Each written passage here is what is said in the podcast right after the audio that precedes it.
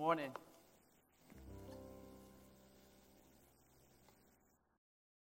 Happy to be here this morning, and it is good to see you again.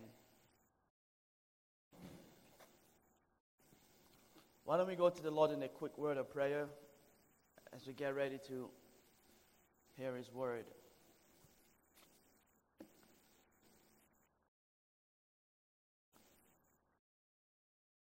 Lord, we pray that you would open up our hearts to hear your truth. That by your grace, I would speak, speak your truth.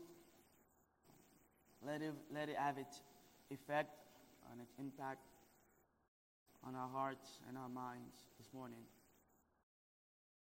May your name be honored. And it's in Jesus Christ's name we pray. Amen.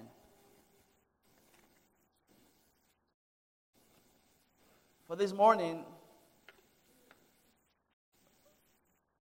we will look at the Gospel of John, chapter 13, verse 21 through verse 30. That's John chapter 13, verse 21 through verse 30. It is a continuation of where we left off the last time I was with you, when we looked at chapter 13, verse 1 through verse 20. We'll be doing things just a little bit different this morning. While our anchor, our resting place will be John chapter 13, verse 21 through verse 30, we will also visit a few other passages in the other Gospels. So bear with me this morning as we do some flipping. If you have your pages, if you have your Bible with you, or some scrolling, uh, if you have your phones with you. My mission this morning is simple. My goal this morning is to bring to the forefront of your mind the sobering love of Jesus. My mission will be accomplished if you walk out this morning being reminded that there is no sin, there is no act of disobedience that is too much to overwhelm the love of Jesus for you.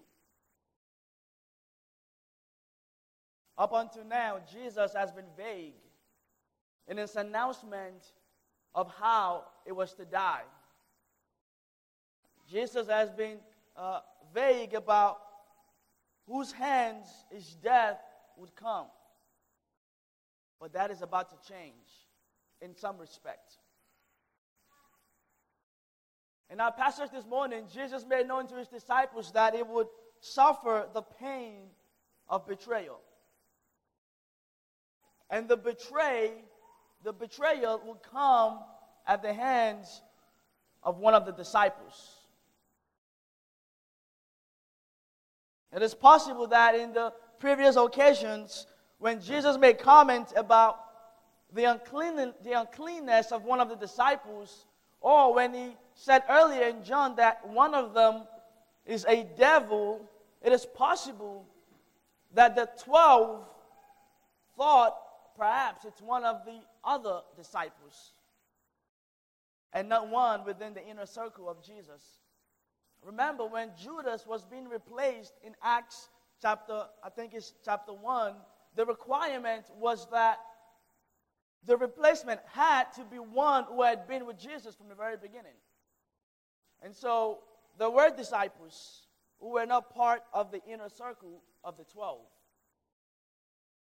But here in our passage this morning, the vagueness will disappear to some extent. And so, if you haven't, open your Bibles to John chapter 13, verse 21 through verse 30. There are three points or three items I'd like to showcase to us this morning within this text, this passage. One is the emotion of betrayal, two is the reveal of the betrayer, and three, the sobering love of Jesus the emotion of of betrayal, the reveal of the betrayer, and the sobering love of Jesus. Let's begin by reading verse 21 through verse 26. After saying these things, Jesus was troubled in his spirit and testified Truly, truly, I say to you, one of you will betray me.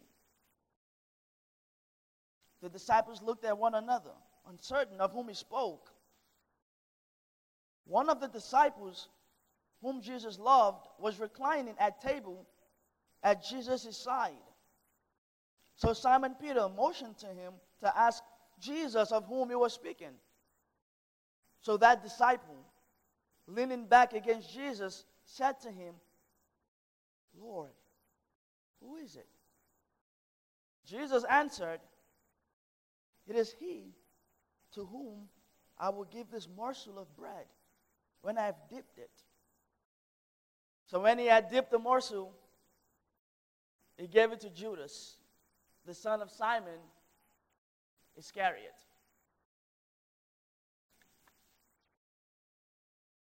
We first look at the emotion of betrayal. After washing the feet of the disciples and instructing them, John observed that Jesus was troubled in the spirit. Jesus did not tell them that he was troubled, but it was so clear in his demeanor. It was clear in his appearance that it need not be spoken. A theologian and professor, Leon Morris, called it a deep emotional experience. You've ever been in a situation where perhaps you were mad at another person, but you didn't have to tell them because it was written all over your face. He had a weight of agony upon him. His heart was filled with pain. This was the same feeling he had at the tomb of Lazarus when he went and he saw Martha and Mary weeping. We're told that he was troubled in his spirit. Now, it is a mixture of compassion and pain. Compassion for the one who was about to betray him desiring that this certain person would turn away from his would turn from his way of destruction. And pain. Pain because this betrayer is a close friend. Let us not rush past this. Take it in. Feel it. This is the Savior of humanity who is having a deeply emotional experience in front of his disciples. He is feeling the sting and pain of a betrayal. Even though he saw it coming, that did not prevent the pain. I know some of you have experienced what it's like to be betrayed and not see it coming. It is a great pain that troubles the soul. Jesus can relate. From this troubled spirit, it testified. Uh, from this troubled spirit, it made an emphatic declaration. He pronounced that one of them, one of the twelve, will betray him. No more proverbial sayings of one of you is unclean or one of you is a devil. It comes out, it testifies, he proclaims that without a doubt, a betrayer is among the twelve. For three years, he kept this to himself. For three years, he looked his betrayer in the eyes. For three years, he kept his betrayer close. So you can understand the depth of the emotions, of the emotion that he is experiencing. And now, John shows us the reveal of the betrayer to the disciples. The disciples are shocked at what they had just heard from Jesus, shocked that Jesus made an emphatic, without a doubt statement. And not only did John say he testified, but his, the testimony was truly, truly, verily, verily, most assuredly. That woke them up and told them that this is a definite statement. So shocked at what they had just heard, they began to stare at one another, wondering what just happened. Pondering in their hearts who it could be. Could it be me? Was the word on their lips and the words in their heart.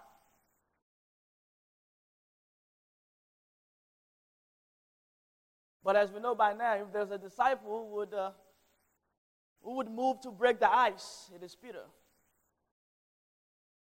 Peter then gestured across the room to John, asking him to inquire on who the betrayer is. In verse 24. But to understand what is happening right here, it's important to understand the seating arrangement of this party. I've brought a picture to show you on the screen to illustrate what this would have looked like this very night. The way the seating was arranged was in the form of a U. At the top of the right line of the U, the head of the table on the right side will sit the second most important guest of the event. Behind that person is the host, which in this case is Jesus. And the way they sat, as you would see on the picture, is not as we would facing the table with our whole body. Instead, their body would face forward parallel to the table, with their left arm leaning for support, and their head on the chest of the person behind them if they were to lean back. This is the picture of the sitting arrangement. John was sitting at the second most important seat in the house, the first one at the head of the table. Peter was most likely at the head of the table on the opposite side of the sitting arrangement. And so Peter looks across the room. He looks across to John and gives John a head nod. You know, John, get more details from us from Jesus. Uh, prod for more information. Who could it be? And so John, he leans back, looks at Jesus, and asks him, Lord, who is it?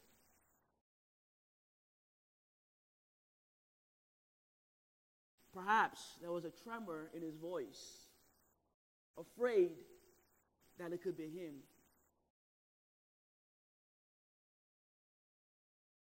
Jesus answers.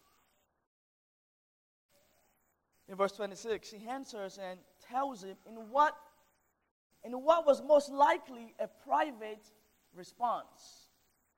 Uh, Jesus answers him, he gives him a response that the other disciples were most likely preclu- precluded from getting. Jesus, for the first time to any of his disciples, makes known who is it among them that is the traitor. He said to John, It is the one to whom I will give this piece of bread when I have dipped it into the dish. And this was a conversation between John and Jesus. And so Jesus dips and he gives to Judas. Jesus dips and he gives to Judas. And now, family, and now, friends, brothers and sisters, we witness the sobering love of Christ. Now, what I really want to call this is the come back love. You know, uh, the love that beckons you to come back home. There are different types of love that we show. There is the love you show because you appreciate the one you're loving. I call that the I appreciate you love. Uh, there is the love you show, but isn't perceived as love by the one, by the intended recipient of such love. Well, that's called tough love.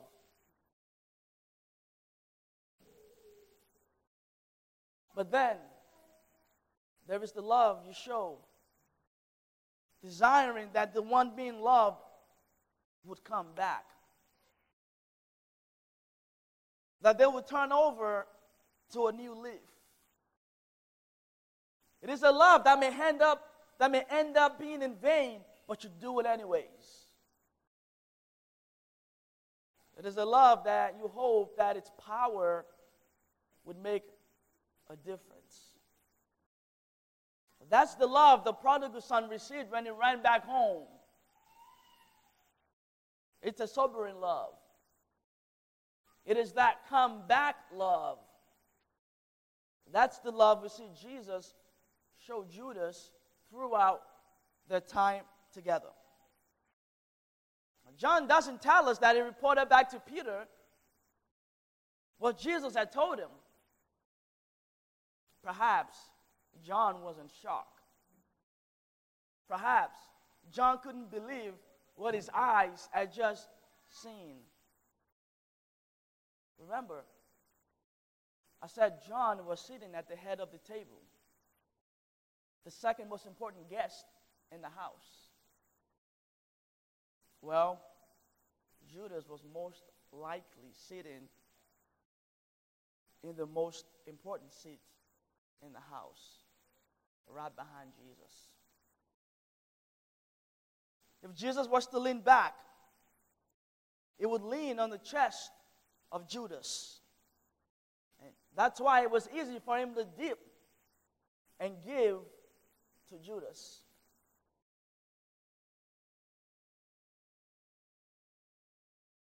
Do you feel the weight of the shock? If Jesus needed comfort, if Jesus needed to take a quick rest, it would be on the chest of his betrayer. This is the love of our Savior. No matter how despicable you feel this morning, no matter how far you feel from Jesus, no matter how undeserving you believe that you are, no matter how much of a hypocrite you think yourself to be, no matter how sinful you see yourself, Jesus is waiting to embrace you. Jesus has not turned his face away from you. Jesus does not look down on you. Embrace his comeback love. But who is Judas? I'm glad you asked. Who's this man experiencing the comeback love of Christ? For starters, Judas was not a Galilean. And he appears to be the only one of all the disciples who was not a Galilean. And the fact that he was not a Galilean perhaps means he was of a different class from the other disciples. You remember early in John chapter 1 when one of the or John chapter 2 when one of the disciples asked a question or made a comment and said, Can anything good come out of Nazareth? Well, Nazareth was in Galilee. Nazareth is in the lower region of Galilee. Some scholars speculate that Judas was more educated and of, of a higher social standing than the other disciples. But what is most important about who Judas is, is that he was a man loved by our Savior. Jesus was fully aware of Judas's disposition and what Judas would end up doing. But he still pursued him with a love that has no bounds. He looked his betrayer in the eyes and desired that he would turn aside from his ways. You see, brothers and sisters, Jesus isn't intimidated by your sins. He's well aware of your ways, even for sins you have yet to confess or sins that no one else know about but you. Jesus is aware and loves you still. As we look at Judas, uh, this becomes even more clear. Although Judas was to betray Jesus, like you and I, it was a full participant in the work of God. Look with me in Luke chapter 9, verse 1 through verse 2.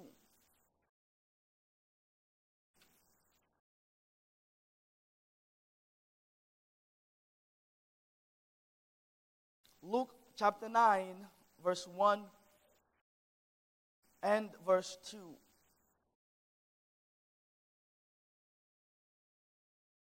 And he called the twelve together and gave them power and authority over all demons and to cure diseases. And he sent them out to proclaim the kingdom of God and to heal. We see here that it is possible to engage in the things of God and our heart be filled with all manner of evil. Judas did all that we would consider to be indicative of a genuine believer. Now, Judas did all that we would consider to be indicative of one who professed Christ. He proclaimed that the good news of, of God. He actually cured people of the diseases and of their illnesses. He exercised power over the demons. I propose to you this morning that this is an act of love by our Savior. He gave to Judas his very own gifts, even though Judas would stab him in the back. Would you do that? Would you give your very best to the very worst? Would you give your most prized possession to the one who is about to bring about your destruction? Jesus did. Are you experiencing the blessings and the gifts of God but living a life outside of Him? Are you enjoying His providence but have no plans to enjoy His words? His gifts are an expression of His love to you. Uh, they are a plea for you to come back. They are a cry for you to see with clear eyes that the one who has given gifts to you wants you to embrace the most important gift, uh, the best gift of all, which is Himself. Judas enjoyed the gifts,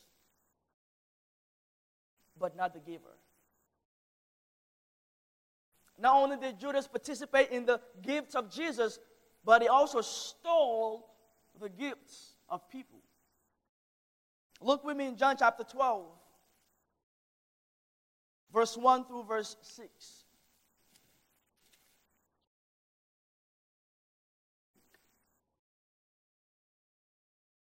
John chapter 12, verse 1 through verse 6. Six days before the Passover, Jesus therefore came to Bethany, where Lazarus was, whom Jesus had raised from the dead. So they gave a dinner for him there. Martha served, and Lazarus was one of those reclining with him at table. Mary therefore took a pound of expensive ointment made from pure nard and anointed the feet of Jesus and wiped his feet with her hair. The house was filled with fragrance of the perfume.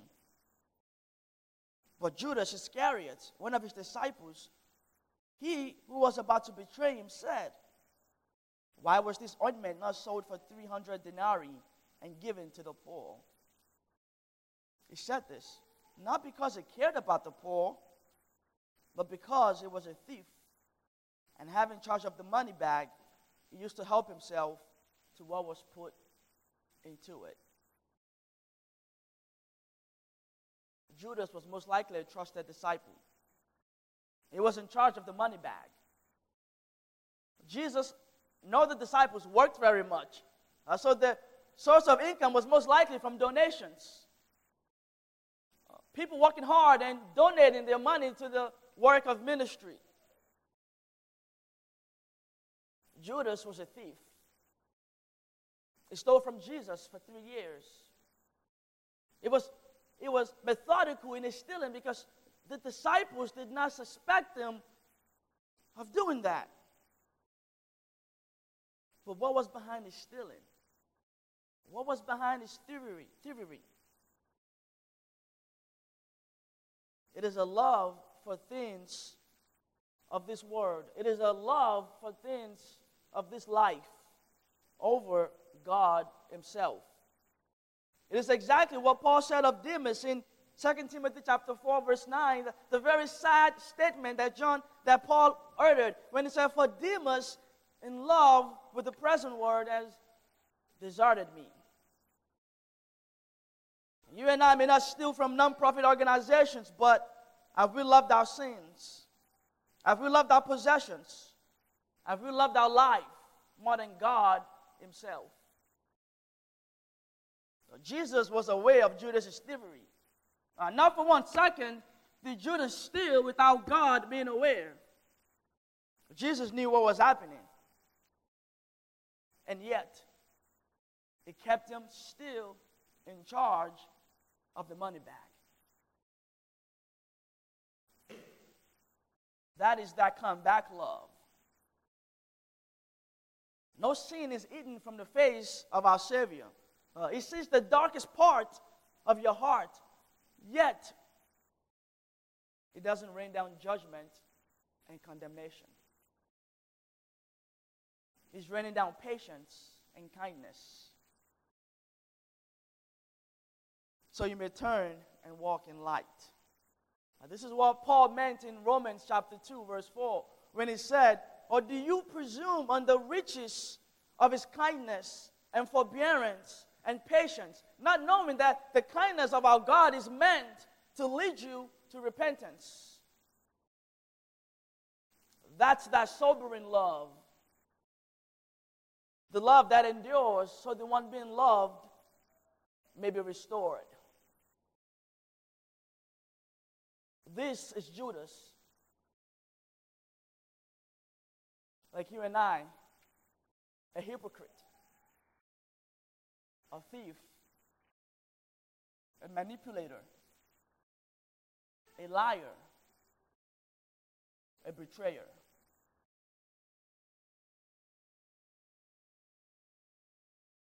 Yet, after all of this, Yet, in spite of all of this, Jesus honors him at his Last Supper. Jesus gave him a seat of honor in the midst of the rest of the disciples. Jesus washed the feet of Judas. Jesus gave him a gesture of friendship. When the host of a party dips and gives to the guest. It is a gesture of honor, it is a gesture of friendship. Perhaps it is one last call to Judas. Perhaps it is one last beckon to come back. Theologian D.A. Carson called it a final gesture of supreme love. It's that sobering love. It's that come back love. Judas took the piece of bread, but not the love of Christ. Now, John continues in verse 27 through verse 30 in John chapter 13. Uh, John wrote that then after he had taken the, the morsel, Satan entered into him. Jesus said to him, What you are going to do, do quickly. Now, no one at the table knew why he said this to him. Some thought that because Judas had the money bag, Jesus was telling him, Buy what we need for the feast, or that he should give something to the poor. So after receiving the morsel of bread, he immediately went out, and it was night. Perhaps, indeed, it was night on this very day. But it was also a dark day in the heart of Judas.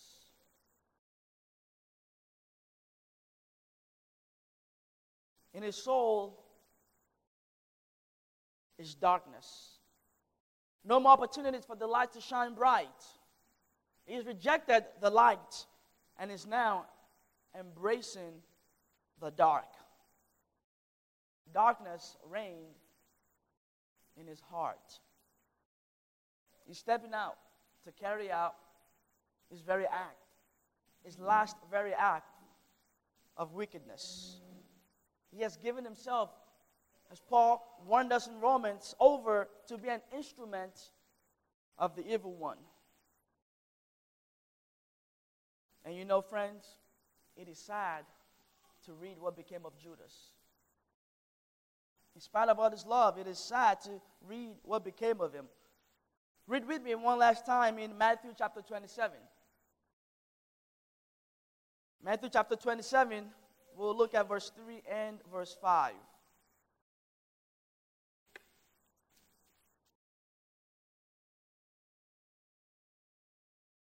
Then, when Judas, his betrayer, saw that Jesus was condemned, he changed his mind and brought back the 30 pieces of silver to the chief priests and the elders saying, I have sinned by betraying innocent blood. They said, What is that to us? See to it yourself. And throwing down the pieces of silver into the temple, he departed. And he went and hanged himself. What a sad end to his life. I lay before you this morning that this is what happens when we are overwhelmed with shame. When we've buried ourselves in repetitive sins and sins of various kinds, we can feel a sense of no return.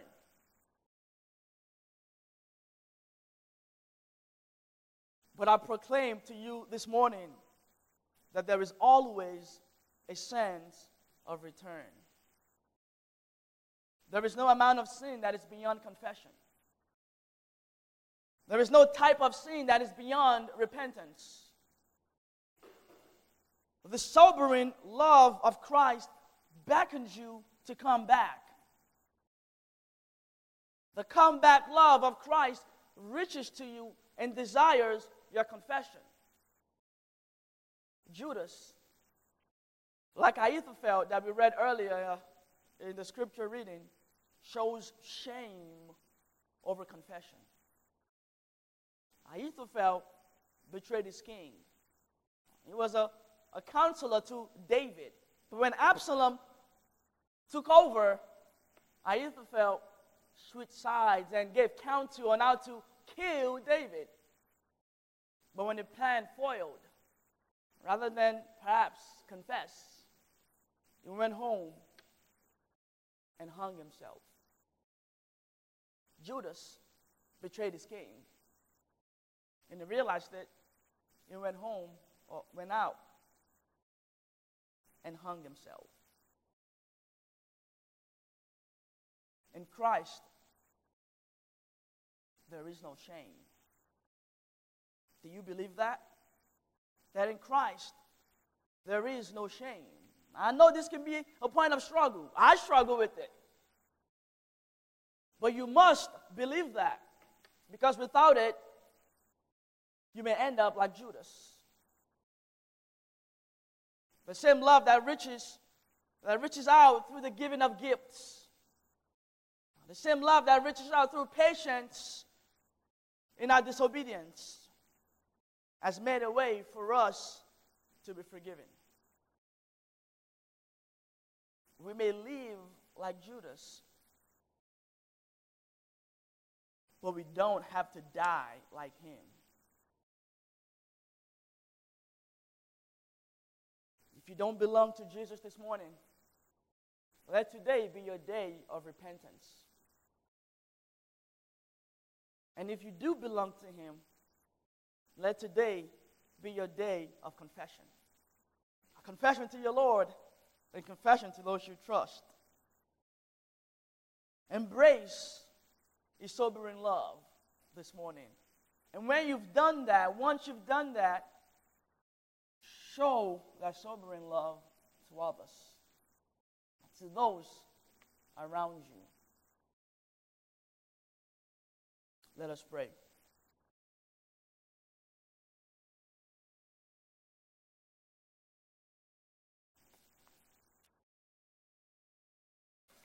Thank you, Lord, that we can see, even in the darkest moments of your life, we can see that your love shines even brighter. Help us not to be overwhelmed as Judas with shame, but to know that we can come to you and confess.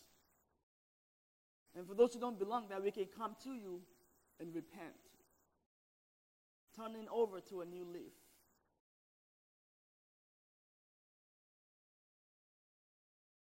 We may live like Ju- Judas, Lord, being a thief, being a betrayer, being a liar, being a manipulator, loving the things of this life more than loving you.